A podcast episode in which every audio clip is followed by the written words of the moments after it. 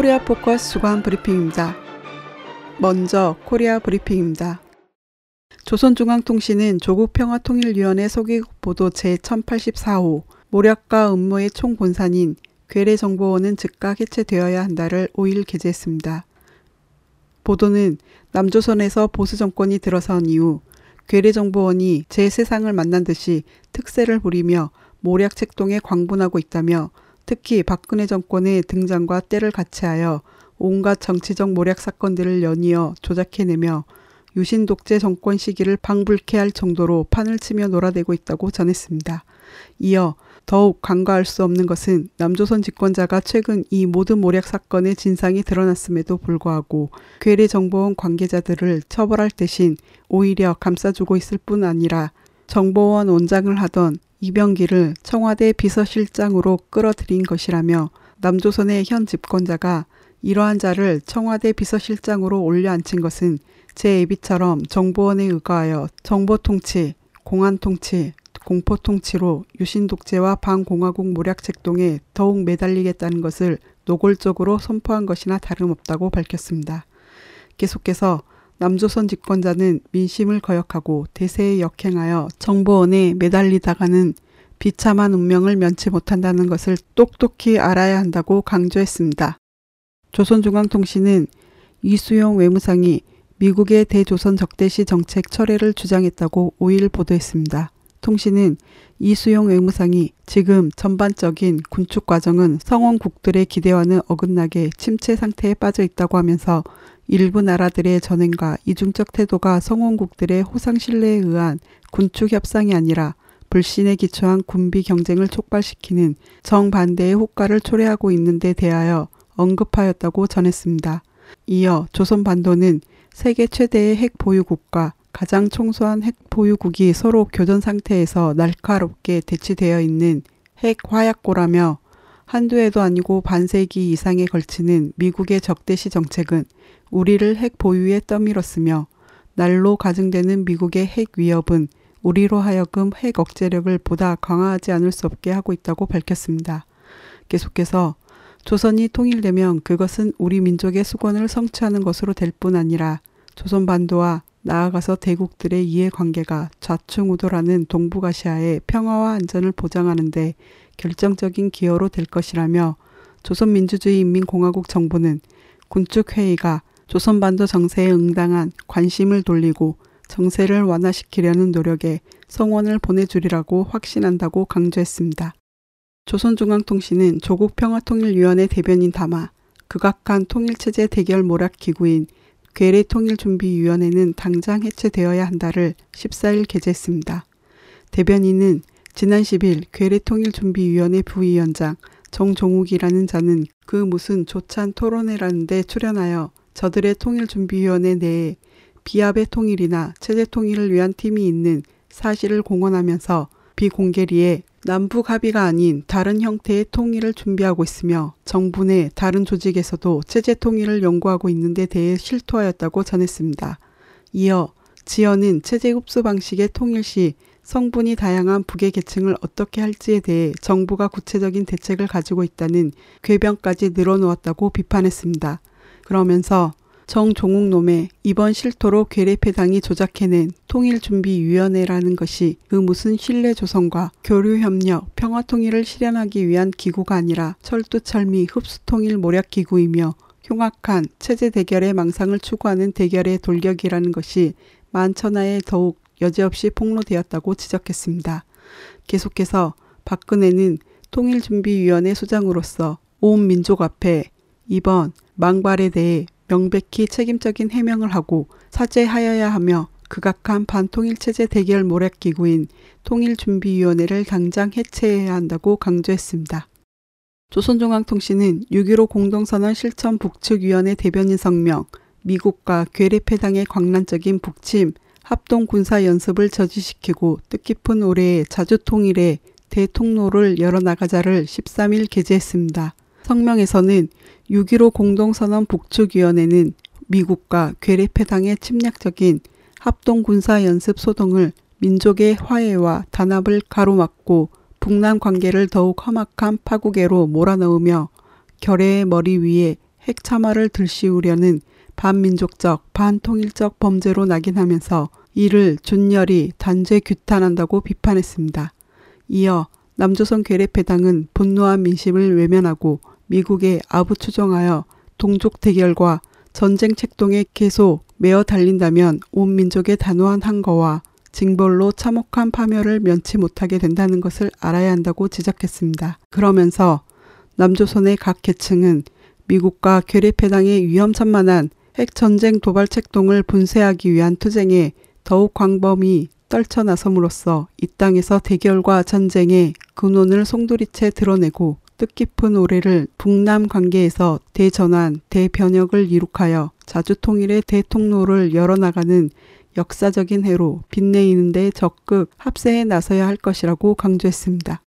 조선중앙통신은 조국평화통일위원회 서계국 보도 제1085호 친미사대 반통일 대결 분자들의 망동을 절대로 용납하지 않을 것이다를 7일 게재했습니다. 보도는 지난 5일 남조선 주재의 미국 대사 리퍼트가 서울 한복판에서 한 주민으로부터 징벌을 당한 사건이 발생했다며 지난 시기 남조선에서 부산 미국 문화원 방화 사건과 대구 미국 문화원 폭파 사건, 서울의 미국 대사관 습격 사건을 비롯한 반미 투쟁이 격렬하게 벌어졌지만 이번처럼 미국의 현지 식민지 총독과 같은 미국 대사가 직접 분노의 칼 세례를 당한 것은 처음이라고 전했습니다. 이어 괴뢰패당은 우리가 이번 사건을 미국에 대한 정의의 징벌로 민심의 항거로 보도한 데 대해 테러 행위에 대한 두둔이니 사건의 본질에 대한 왜곡 날조니 스스로 테러 및 반인권 집단임을 자인하는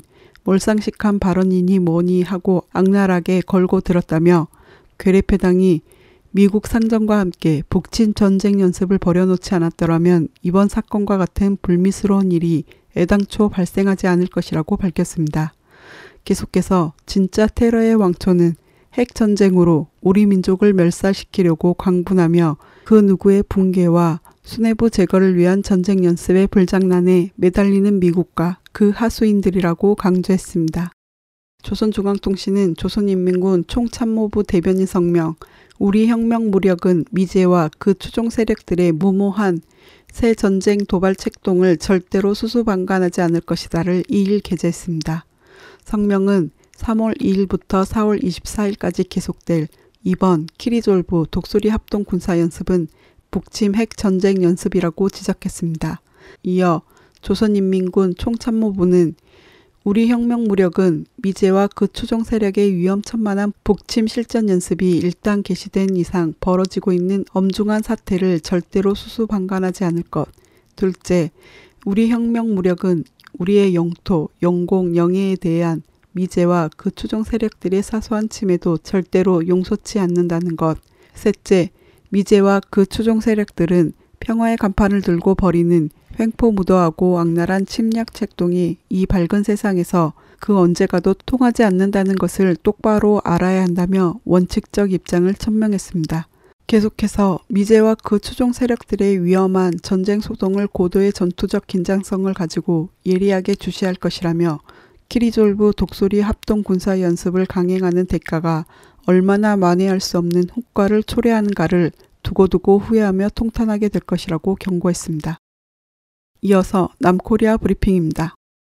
민통선 평화교회 이적 목사, 코리아 연대의 민주주의 수호와 공안 탄압 저지를 위한 피해자 농성 66일차인 14일 농성장이 있는 기독교 회관에서 묵비단식 결의식 및 2차 농성단 발대식이 열렸습니다.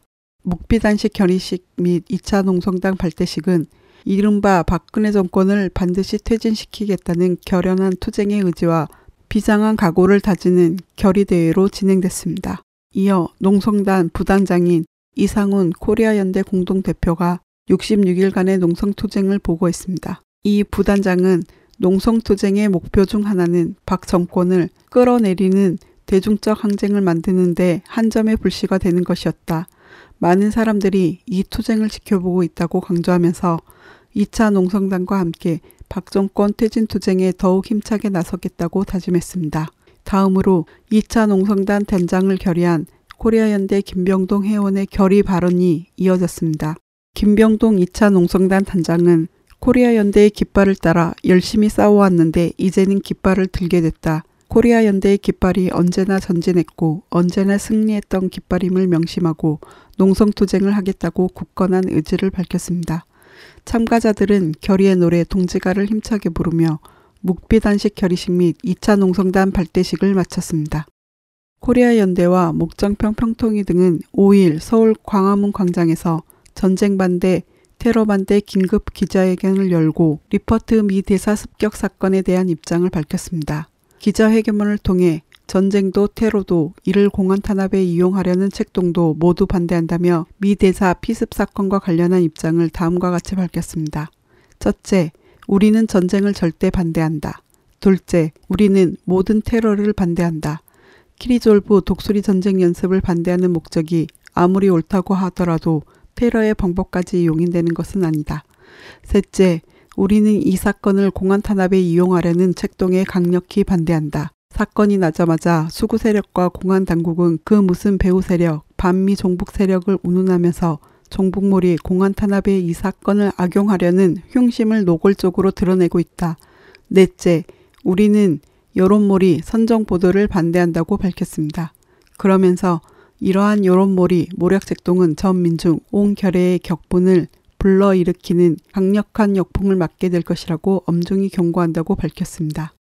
민주노총은 12일 기자회견을 열고 최저임금 시간당 1만원, 월 209만원 요구를 천명했습니다. 민주노총은 지난 8년 동안 인상 평균은 겨우 5.8%에 불과하다. 매년 최저임금이 올랐지만 삶은 단 1%도 나아지지 않았다며 최저임금이 제도의 취지처럼 노동자의 생활 안정에 기여하는 것이 아니라 영세하거나 악덕 사용자가 범죄가 아닌 선에서 최대한 노력을 착취할 수 있는 기준임금 혹은 최고임금 지급선으로 적용되고 있다고 비판했습니다. 이들은 시대의 요구로 최저임금 1만 원을 4월 총파업 요구로 걸었다며 최저임금을 1만 원으로 대폭 인상하는 것이야말로 1900만 노동자 전체에 이해가 달린 문제다. 민주노총은 책임있게 이 투쟁을 만들어갈 것이라고 투쟁 의지를 밝혔습니다. 각 산별 교섭에서 최저임금 1만 원을 요구하고 최저임금 투쟁을 전개하며 지역별, 산업별 저임금 실태조사 및 최저임금 이번 사례를 모아 릴레이로 발표할 계획입니다.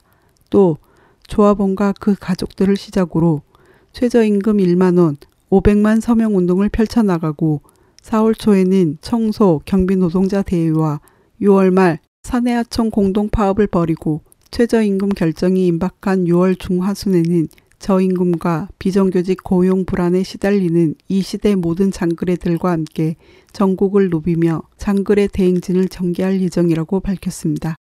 자주일보 창간발전위원회 주최로 자주일보 3개월 정간 결정에 대한 규탄 기자회견이 서울시청 앞에서 12일 열렸습니다.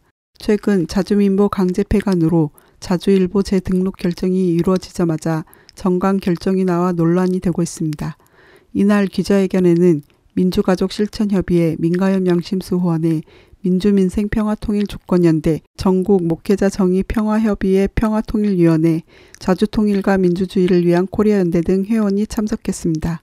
이들은 자주일보 정강 규탄 성명서를 통해 유신 독재 이후 초유의 사태인 언론사 폐간이란 치욕의 역사를 새로 쓴 장본인들은 아직도 자신들이 하고 있는 일이 얼마나 치욕스러운 일인지 모르고 있다며 언론사를 폐간시키는 일은 민주주의의 핵심을 뒤엎는 가장 악랄한 독재의 표징이라고 비난했습니다. 이어 지금 박근혜 정부와 박원순 서울시장 그리고 영혼 없는 언론인들이 그럼 무참한 행동을 하고 있는 것이며 영원히 씻을 수 없는 역사의 죄를 저지르고 있는 것이라고 지적했습니다. 그러면서 자주민보와 그 정신을 계승하는 외국의 필봉은 결코 꺾일 수 없으며 민족의 염원인 조국의 평화적 통일을 앞당기는 데 성심을 다해 갈 것이라며 자주민주통일 민생을 향한 진실 언론의 길을 가로막지 말라고 경고했습니다. 삼성 계열 4개사 노조 및 비상대책위가 역대 최대 규모의 집회를 열고 삼성을 바꾸고 세상을 바꾸자고 목소리를 높였습니다. 이들은 7일 서울 서초동 삼성 본관 앞에 모여 삼성 재벌은 매각 작업을 즉각 중단하고 공동 교섭단과 협상에 성실히 임하라고 촉구했습니다. 이날 집회에는 삼성전자 서비스 지회, 삼성테크인 지회, 삼성토탈 노동조합, 삼성종합화학노동조합, 삼성탈레스 비상대책위, 삼성일반 노조 등 6곳에서 노동자 3천여 명이 참여했습니다. 이들은 공동성명을 통해 삼성그룹 미래전략실은 매각 사사의 경영진, 인사팀을 조종해 노동자들이 지치기만 기다리고 있다며 우리는 본 매각의 본질인 삼성 경영권 승계의 희생양이 될 수 없다고 재차 강조했습니다. 삼성그룹은 최근 삼성토탈, 삼성테크인, 삼성종합화학, 삼성탈레스 등 4개사를 하나그룹에 매각하겠다고 발표한 바 있습니다.